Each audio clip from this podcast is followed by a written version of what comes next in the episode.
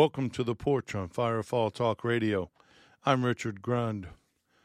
This is where we get back to basics, the red letter basics, examining the Word of God, focusing on the book of Acts Church, seeing how they served the Lord to follow that example.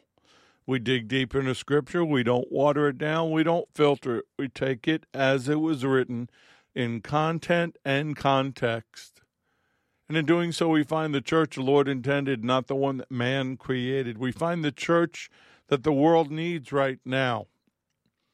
The porch has always been about restoring the priesthood of the believer and regaining the world shaking influence the early church had. We believe the church age is still in effect. The church is still here. The day of Pentecost is ongoing, and that means the fire of the upper room still burns. If you have any questions, go to firefalltalkradio.com, use the contact button, or you can write us directly at the porch, one word, lowercase, at firefalltalkradio.com. If you want to support what we do, and we appreciate each and every one of you that do support us, on firefalltalkradio.com, bottom of the page, are ways to do that. Just pray and give as the Lord leads. We appreciate all of your support, all of your encouragement. Welcome to all of our listeners from the various streaming platforms.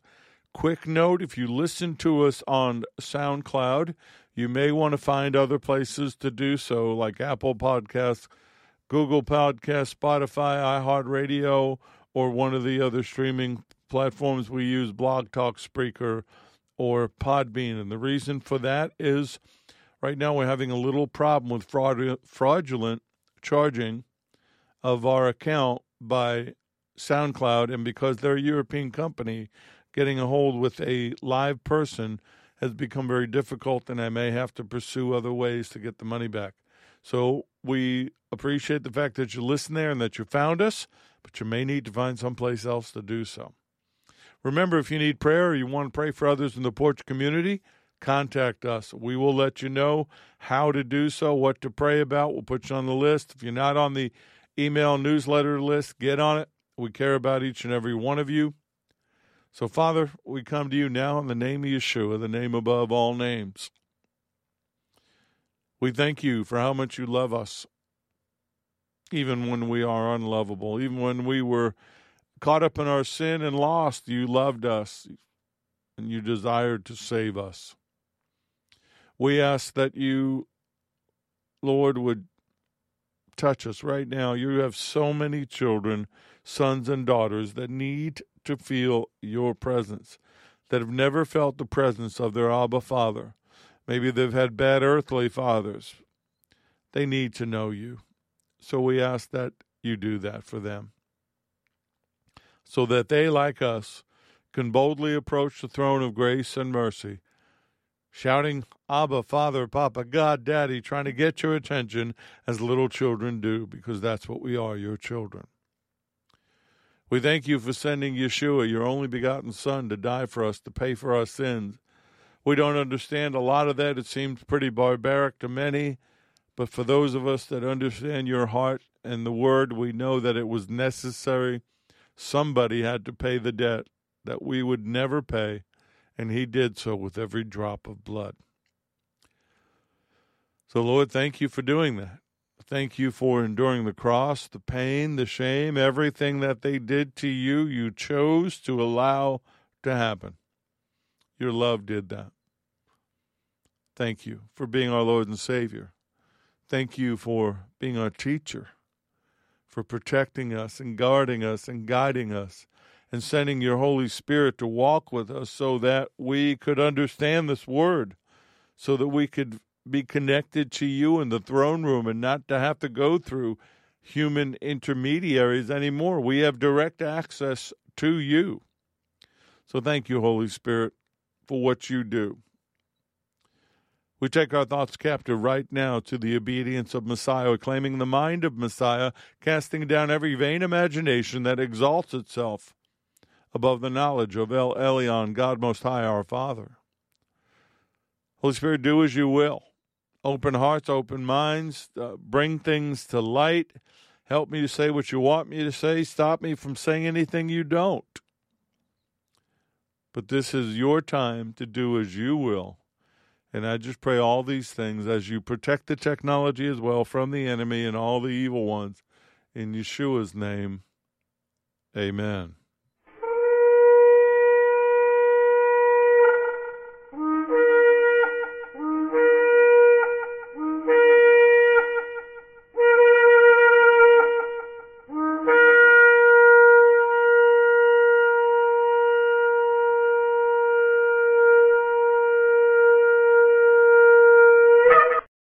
Lessons are proprietary information except where noted the information comes from outside sources. Combination of that information, the matter presented is exclusive, cannot be repeated or used without permission. The date of this broadcast serves as the registered date of the following information. Okay, Bible's open. Let's get ready. Now, even though I thought we had finished the in depth look at the final great apostasy, recent events in the news have inspired me to take it one more level. And this time, the great apostasy is about the Lord. Because apostasy and false teaching deceive the believer and steal their foundational understanding of who the Lord is. So we want to talk about who do you say that he is. But let's back up as a review. Second Thessalonians 2, verse 1. Now, brethren, concerning the coming of our Lord Jesus the Messiah, Adonai, Yeshua HaMashiach, our gathering together to him, we ask you not to be soon shaken in mind or troubled, either by spirit or by word or by letter, as if from us, as though the day of Messiah had come. Let no one deceive you by any means, for that day will not come unless the falling away comes first, and the man of sin is revealed, the son of perdition who opposes and exalts itself himself above all that is called God or that is worshipped, so that he sits as God in the temple of God, showing himself that he is God. And since we know there is no temple as yet, he cannot appear. Do you not remember that when I was still with you, I told you these things, and now you know what is restraining, that he may be revealed in his own time? Meaning the Holy Spirit's holding him back. For the mystery of lawlessness is already at work, and he who now restrains him will do so until he is taken out of the way, and then the lawless one will be revealed, whom the Lord will consume with the breath of his mouth and destroy with the brightness of his coming. The coming of the lawless one is according to the working of Hasatan, Satan, with all power, signs, and lying wonders, and with all unrighteous deception among those who perish because they did not receive the love of the truth that they might be saved. And for this reason, God will send them strong delusion, that they should believe the lie, that they may all be condemned who did not believe the truth, but had pleasure in unrighteousness. Apostasy, Holman Bible Dictionary says, is the act of rebelling against, forsaking, or abandoning, or falling away from what one has believed the Greek word apostasia means to stand away from. Like if you were standing next to the Lord and something he said or did or said you needed to believe, you went, oh no, I can't do that. Like the people who walked away after the uh, parable and the teaching on uh, eating his flesh and drinking his blood stepped back. They stepped away from him. That was apostasy. Now, First Timothy 4 1 says, The Spirit says that in late, latter times some will depart from the faith, giving heed to deceiving spirits and doctrines of demons. Apostasy and the false teaching that goes with it are doctrines of demons. 2 Peter 2 1 through 3 the destructive doctrines he prophesied they were there are also false prophets among the people even as there are false teachers among you you hear in that church false teachers among you giving you a gospel that is not the truth, who will secretly bring in destructive heresies, even denying the Lord who brought them, and bring upon themselves swift destruction. And many will follow their destructive ways, because of whom the way of truth will be blasphemed.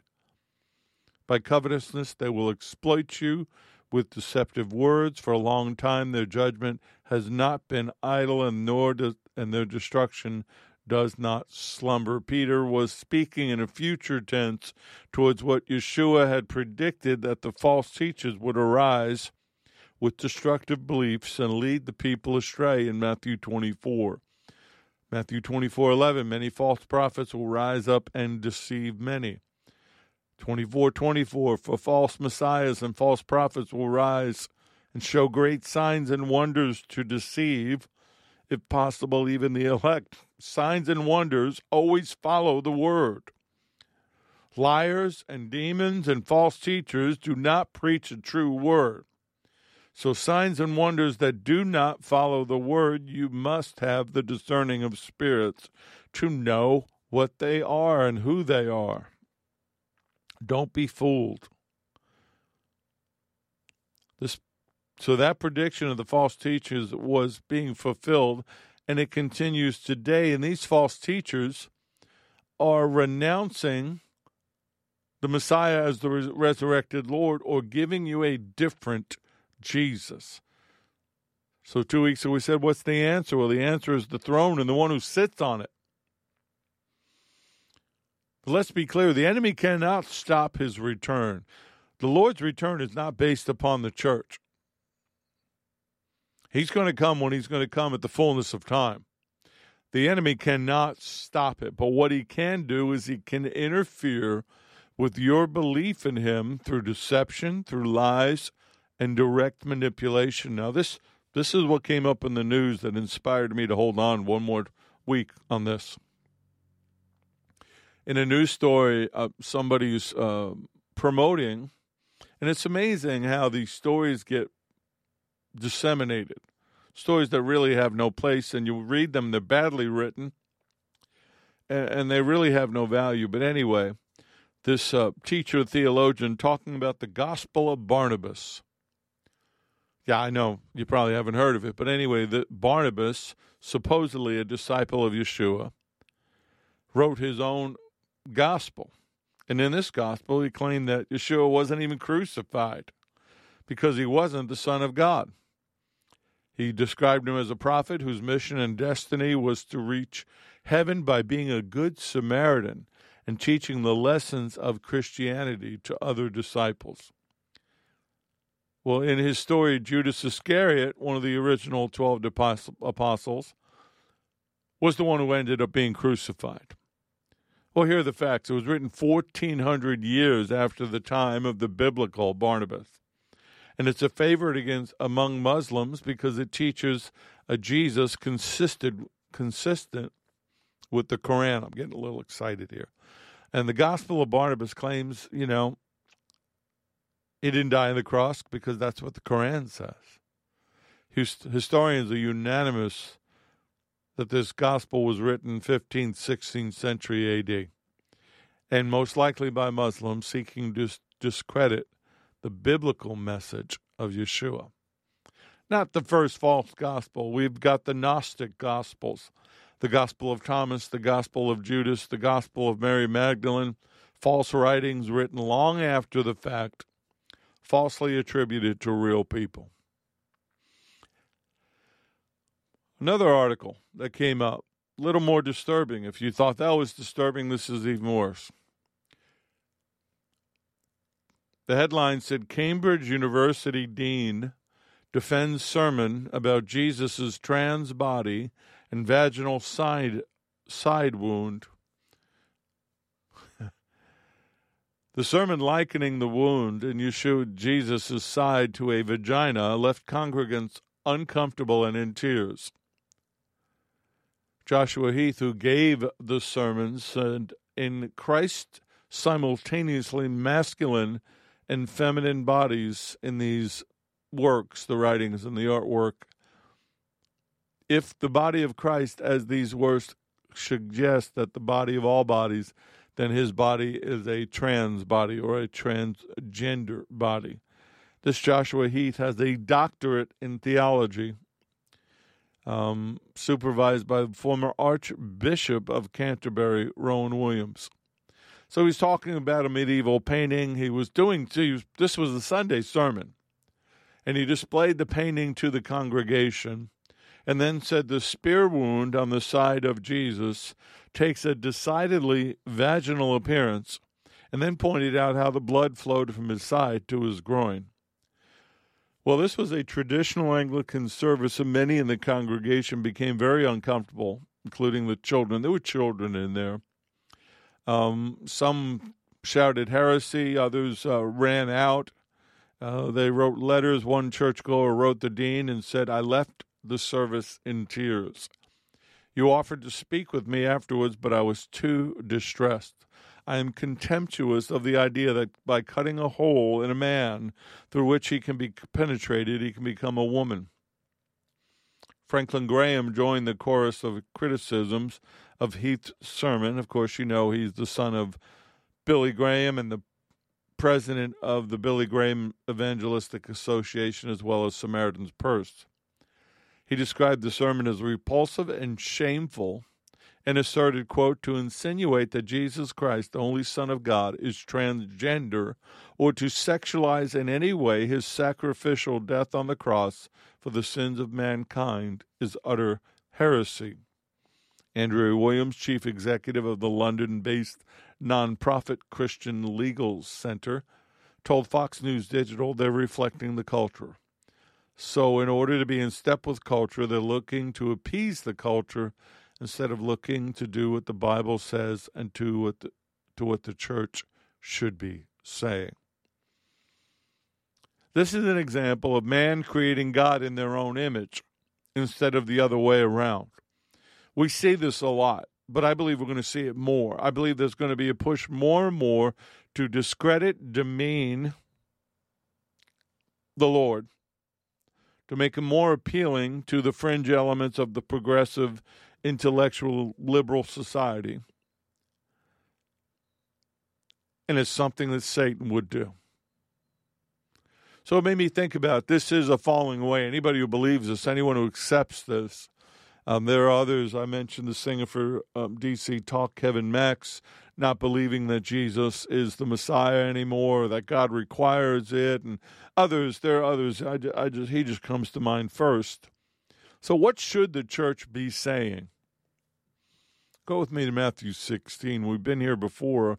I felt led to go back. The scripture has been in my spirit for a couple of weeks now. I know why.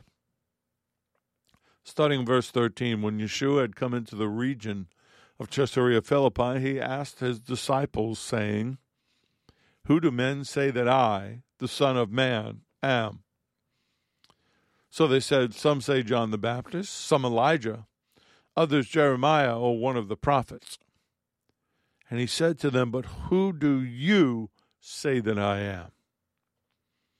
Simon Peter answered and said, You are the Messiah the Son of the living God. And Yeshua answered and said to him, Blessed are you, Simon Barjona, for flesh and blood has not revealed this to you, but my Father who is in heaven. And I also say to you that you are Peter, and on this rock I will build my church, and the gates of Hades shall not prevail against it.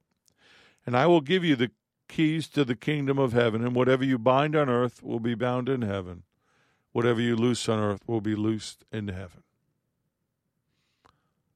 So he looked at them and said, Who do you say that I, the Son of Man, am? So, of course, he was giving them a little clue by using the messianic term Son of Man. But it's an important question because it really comes down to this you must know him to answer that question correctly. You can't guess. You have to know him. Remember, the Lord said, Matthew 24, verses 4 and 5 Take heed that no one deceives you, for many will come in my name, saying, I am the Messiah, and will deceive many. There will be many people that are going to come forward and teach that he is the Christ or of the Christ consciousness or all these false things that have come out for 2,000 years of the enemy's way to confuse and deceive people. False messiahs and false prophets will rise up, show great signs and wonders to deceive, if possible, even the elect. See, I've told you beforehand, Matthew 24, 24 and 5. This delusion, this deception that he was talking about then is always present in this fallen world. Remember Second Thessalonians 2 9 through 11. The coming of the lawless one, the son of perdition mentioned before, is according to the working of Satan, with all power, signs, and lying wonders, and with all unrighteous deception among those who perish, because they did not receive the love of the truth that they might be saved. And for this reason, God will send them strong delusion that they should believe the lie. So Peter's answer is short, very direct, and right to the point. It's also true. You are Messiah, Son of the living God. See, Peter's revelation at that moment, whether he had it before, we don't know. But at that moment, his eyes opened by faith and a gift from the Father above to the revelation of who Yeshua was. And over and over throughout Scripture, that revelation, according to the Lord Himself, comes from the Father. Matthew 11, starting verse 25. Jesus said, I praise you, Father, Lord of heaven and earth. I openly and joyfully acknowledge your great wisdom that you've hidden these things, these spiritual truths, from the wise and intelligent, and revealed them to infants, to new believers, to those seeking God's will and purpose. Yes, Father, for this way was well pleasing in your sight. All things have been handed over to me by my Father. And no one fully knows and accurately understands the Son except the Father. And no one fully knows and accurately understands the Father except the Son, and anyone to whom the Son deliberately wills to reveal him.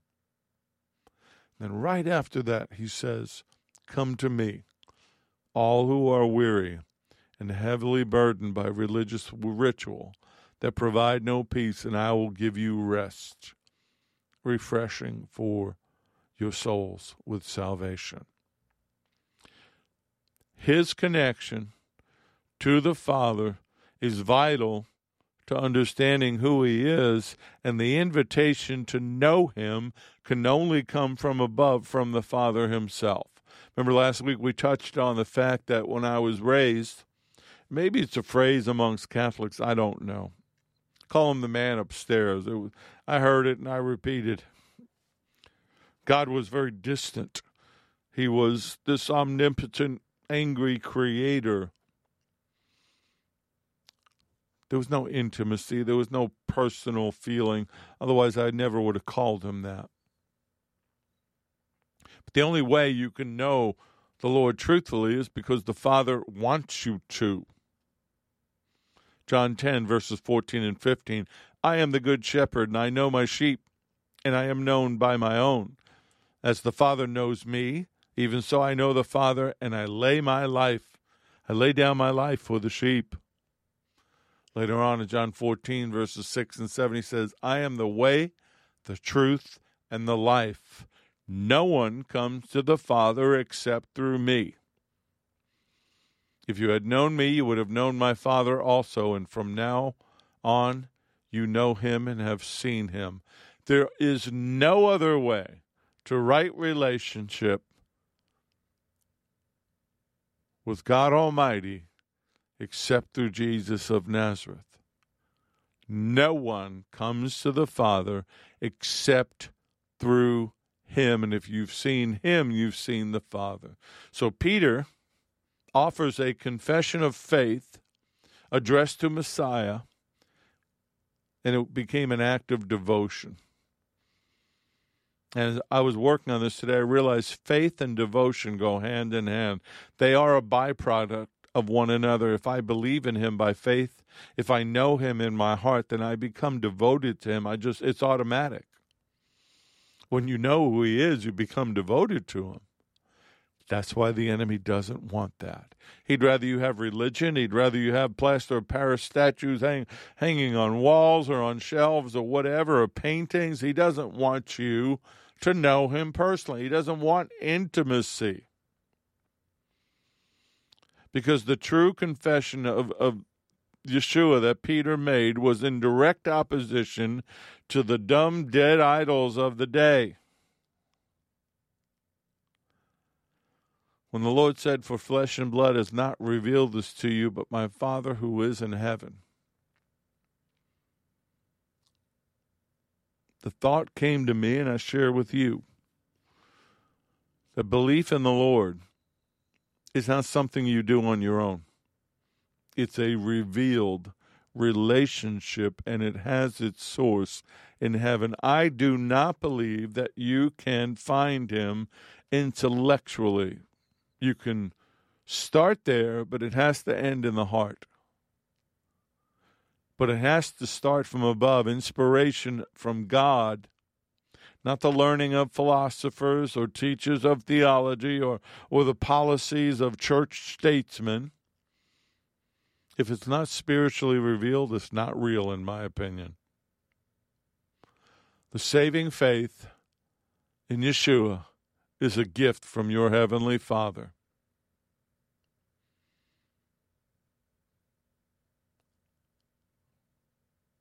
That's how much He loves you. That's how much He loved me, that in the midst of my demonic haze and confusion and bondage, He slipped through, through the words of, of Pastor Shelley, and He shattered the walls, He shattered the mirrors, He shattered the glass and it settled in.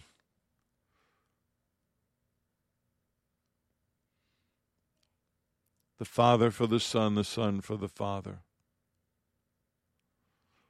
I remember that feeling right now as I'm speaking to you. When the lies were broken and the truth flooded in. That's why I'm such an enemy of religion. That's why I'm such an enemy of even my own background and how I was raised, because the truth was kept from me. It was kept up on a stage. It was kept behind a pulpit. It was kept behind collars and outfits. And, oh, no, no, you stay down there. I'm up here. Well, I don't need you to talk to the Lord. I don't need you to have access to God anymore. I have been reconciled to God. If you can grasp that, if you haven't, um, maybe you have, maybe that's why you're here. But if you can grasp that, you don't need to run to prophets, you don't need to run to teachers, you don't need to run to this person. That doesn't matter. You can go directly to the throne itself.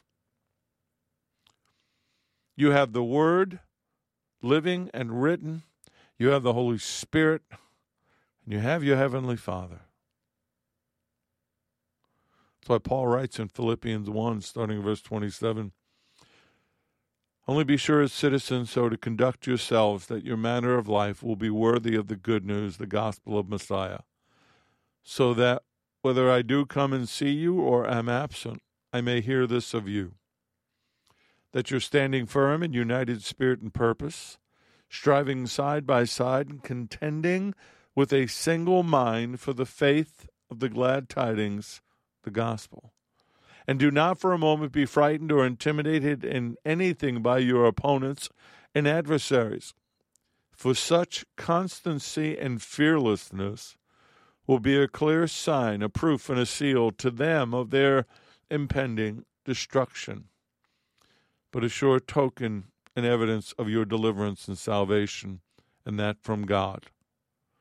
For you've been granted the privilege of Messiah's sake not only to believe in, to adhere to, to rely on and trust in him, but also to suffer in his behalf. Blessed are you, Simon Barjona, for flesh and blood has not revealed this to you, but my Father who is in heaven. For me, the revealing of who Messiah was and is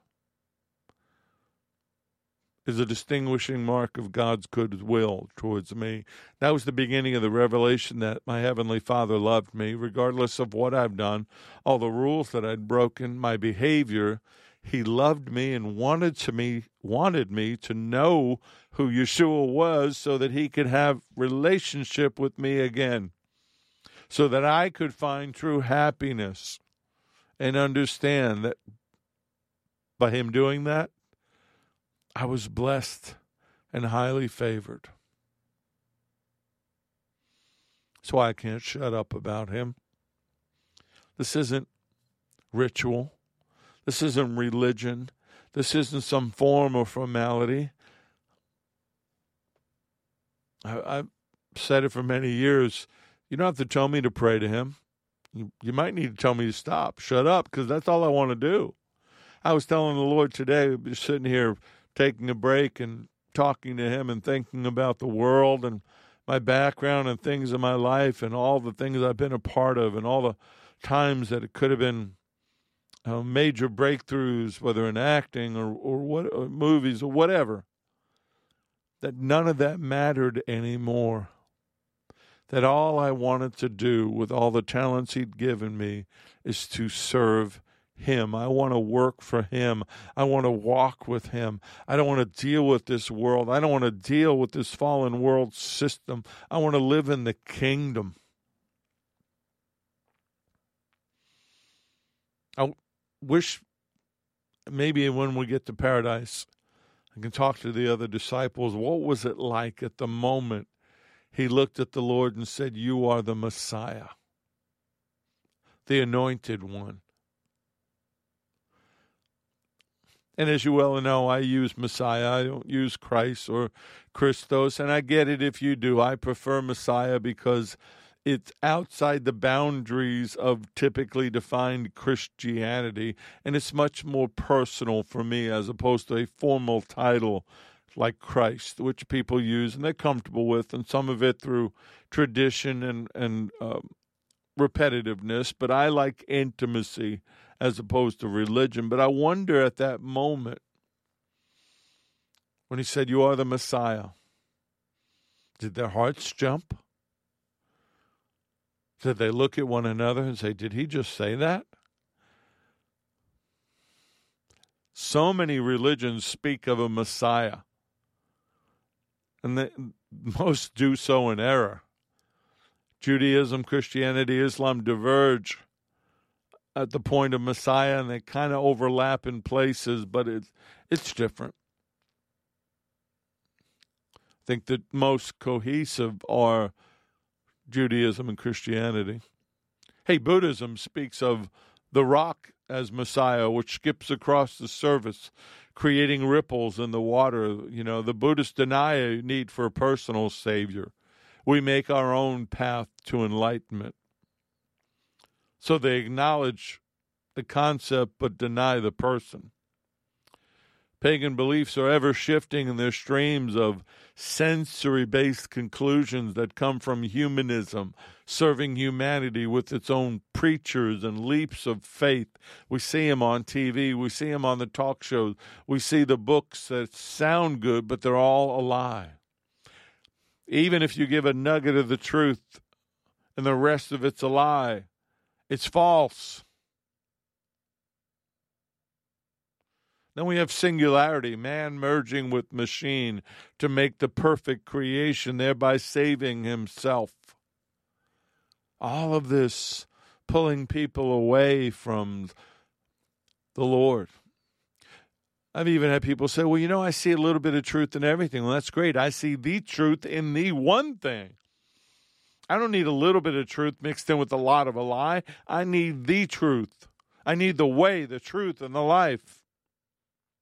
Because in this age of expanding progressive liberalism and individualism, if you give me little distinct drops of intellectual perception, they form this giant puddle, this ocean of a collective denial each drop denying, inspiring, and inspiring people to deny the Messiah in their own individual way and to their own destruction.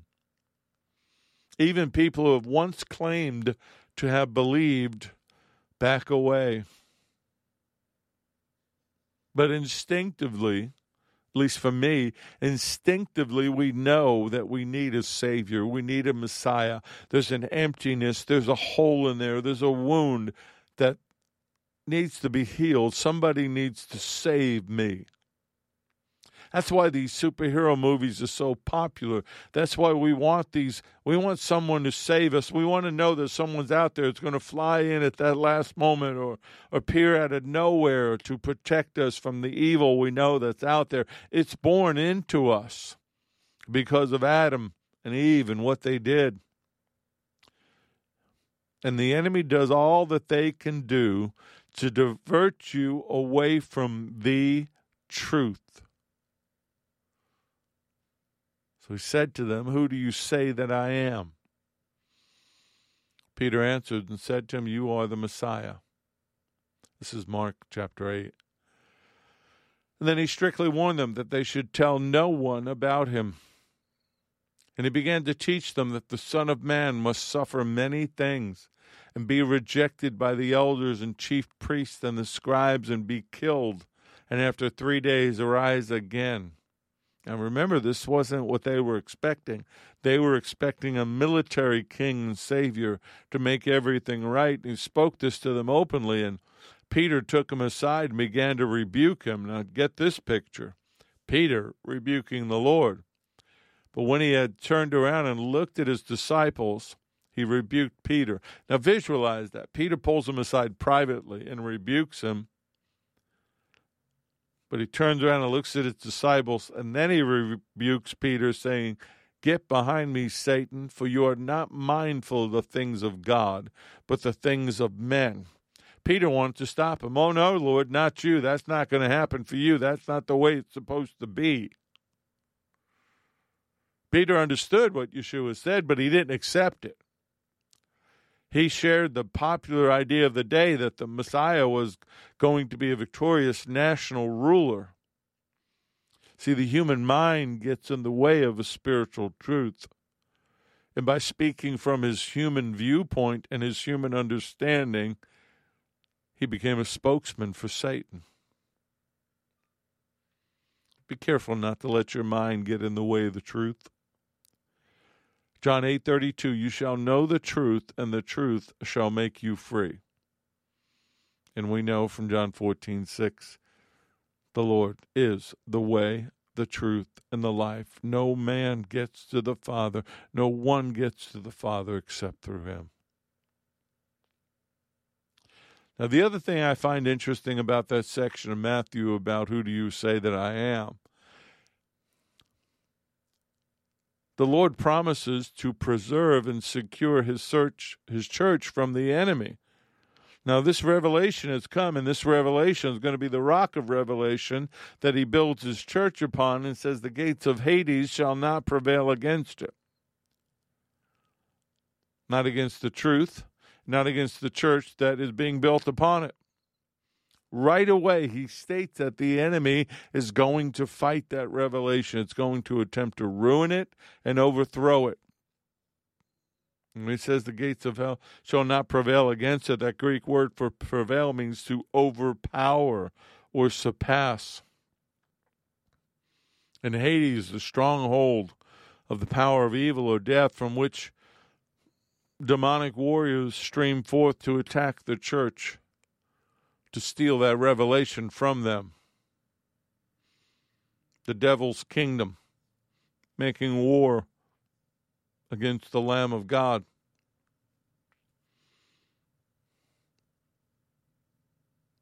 Satan is going to do anything he can through cunning and strength to keep you from knowing the truth, from understanding the truth, from acting on the truth, and from living the truth. And it's going to be a never ending battle as long as you're on this earth and until the Lord comes back. And it was there. It's there in the teachings.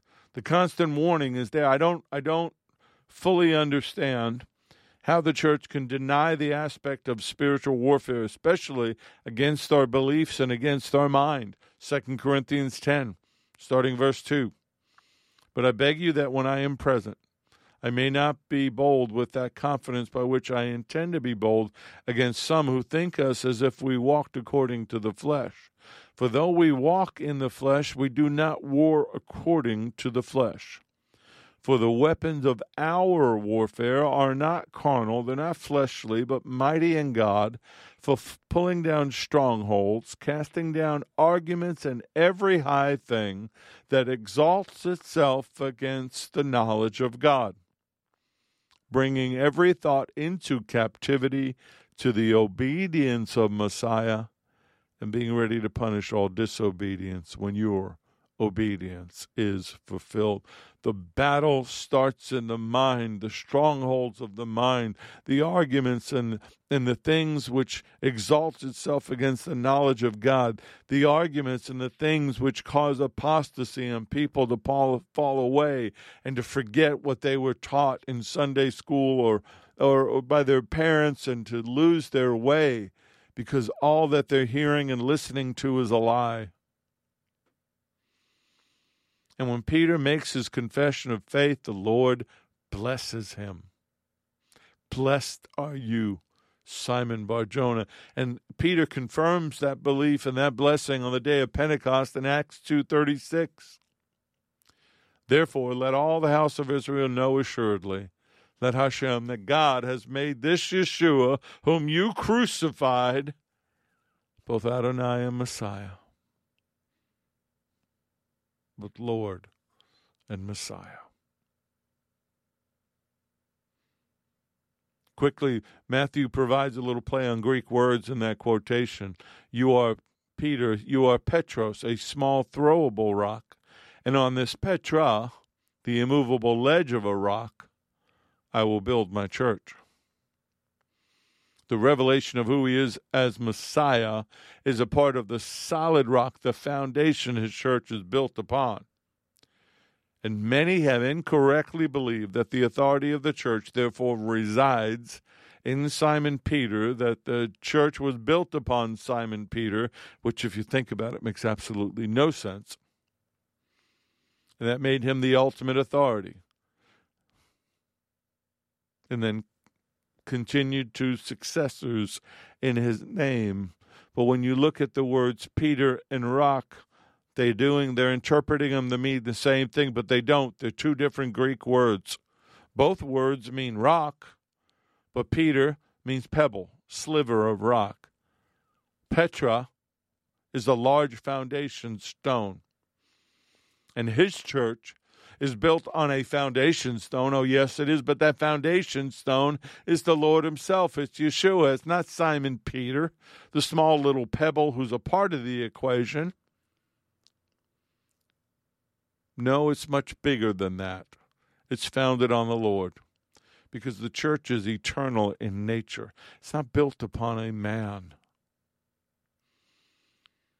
Peter knew that. That's why he says in First Peter chapter 2, verse 4, coming to him as to a living stone, rejected indeed by men, but chosen by God and precious.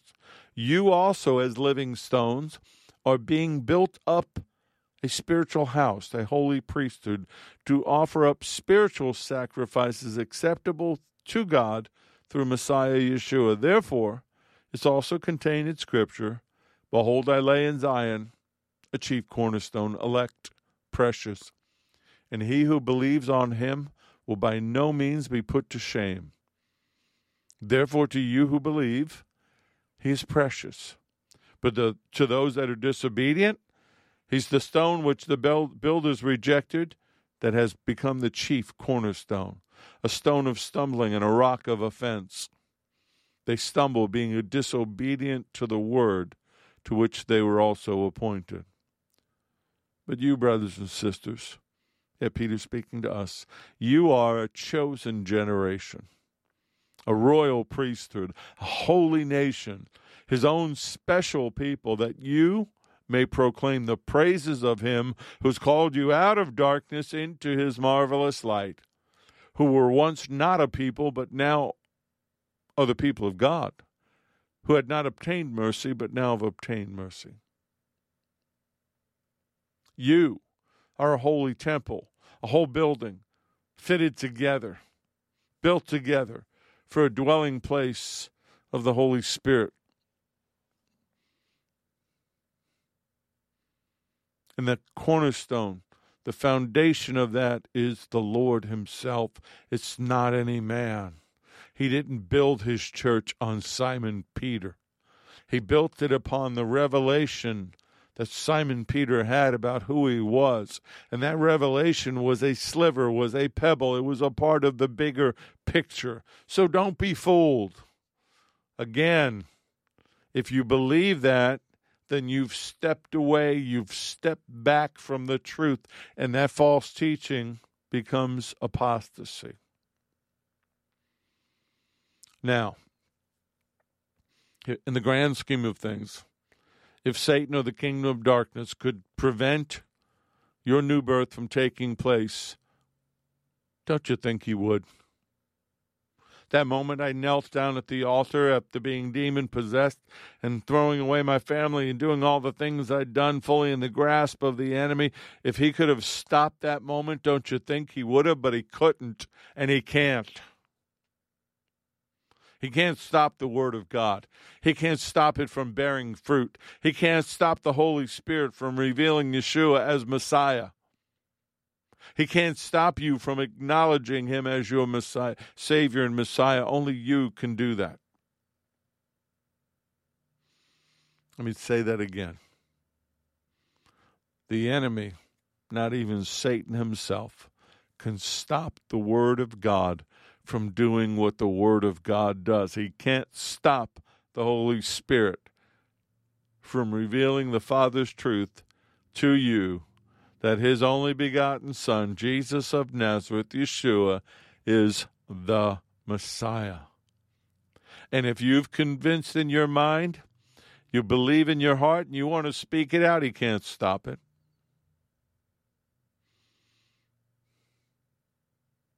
See, that's a decision we have to make. A decision that the gates of hell cannot prevail against. It's the decision that we will be judged upon. See, this is why the concept of apostasy is so dangerous. When I read those articles, those were offensive. But I understand what the enemy's doing. He's going after the easy targets. I mean, let's get real. You're in an Anglican, Anglican church in England. You're more than likely going to get a receptive audience. I give those people credit for walking out and screaming heresy and filing complaints. Whether that did anything, I don't know. That man should never have been in a pulpit to begin with. Hopefully, they left and found a home church or another place that they could be the church. But this decision that you made to make Yeshua Lord of your life, that you're sitting here trying to understand and learn more about, to understand the scriptures, to feed more, to eat more, to get more of the Spirit so that the gifts and the fruit can grow and, and, and be given away. Because the no point of holding on to the fruit, you got to give it away. It has to feed others, it has to feed you.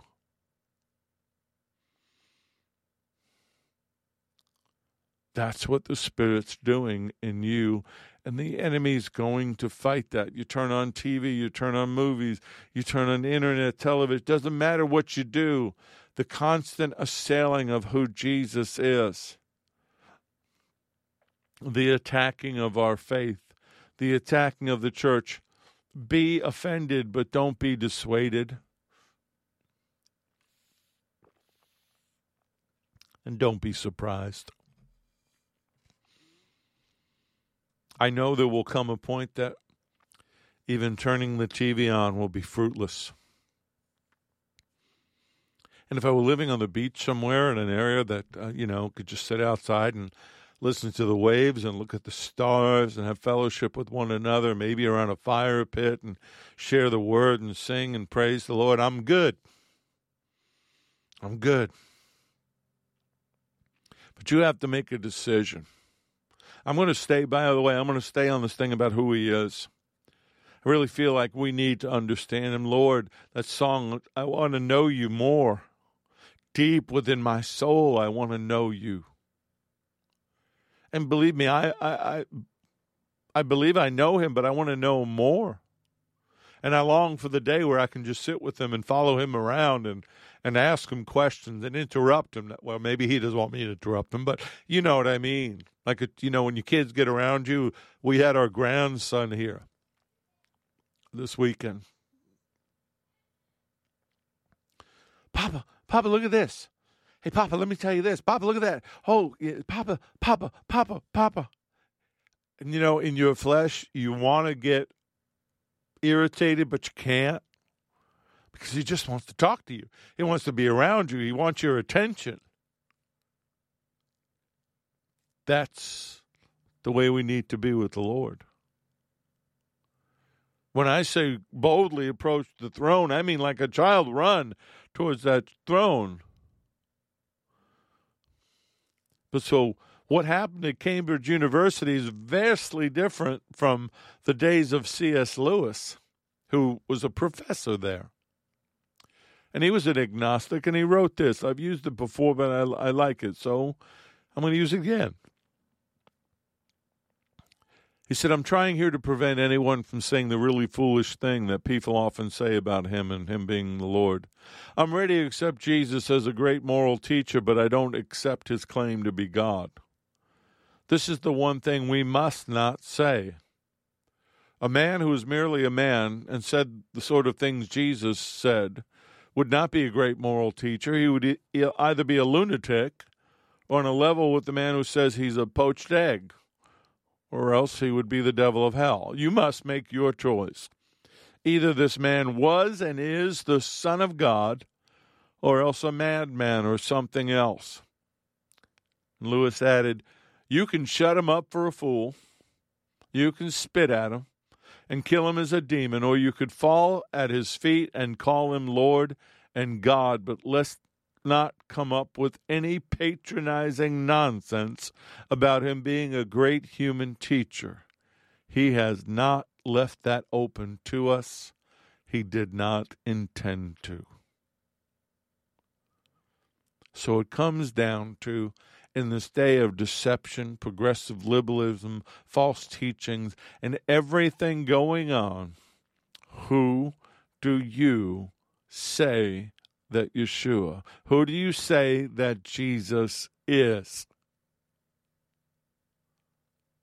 Is he a myth, a dead prophet, philosopher, social reformer? Or is the risen Savior, Messiah, Son of the living God?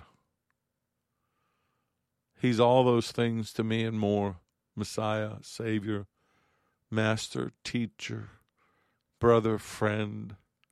He's everything to me. See, your answer will determine the way that you think and how you live your life here and how you live your life eternally.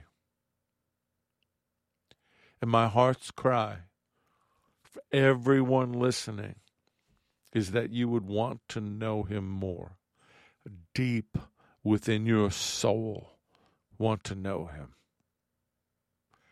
And that when the enemy comes in with the lies, with the false teaching, with all the nonsense, with everything the world, Hollywood, the flesh, and the devil puts out there, you won't waver. You won't sway. Your heels will be dug in. You'll know the truth, and the truth has set you free. So, Father, I come to you now. I hope I hope this was the message you wanted. I hope it got through to your children, Lord. I hope it has strengthened them and surrounded them with the word and strengthened them to the inner man and woman so that when these lies are presented to them, they're like little gnats that they can just brush off or just completely ignore. But I want, Lord, to know you more. I want to talk more about you. I want to tell people about you. Set the captives free. Live out Luke 4:18. I want to walk with you. I want to sit with you in the cool of the evening. Jealous that the disciples got to sleep around a campfire with you. I want your children to love you with all their heart, their soul, their mind, their spirit, and everything that is within them. Love you and worship you and be vote, devoted to you. And I pray that they would want to tell others about you. Lord, we need you. Holy Spirit, we need help. We need help. We're being bombarded daily. Our minds, everything's hitting us. Let the armor of God be upon us. Let our minds be protected, that we have the mind of Messiah, that we don't waver. We're not distracted. We're not attacked. We know that we know that we know. That your angels are guarding us wingtip to wingtip so that we can go through and touch people and love on them and bring the gospel to them. Lord, I pray. I pray all these things. In Yeshua's name. Amen. May the Lord bless you and keep you. May the Lord make his face to shine upon you and be gracious to you. May the Lord lift up his countenance upon you and give you peace, give you shalom. I'm Richard Grund. This has been The Porch on Firefall Talk Radio.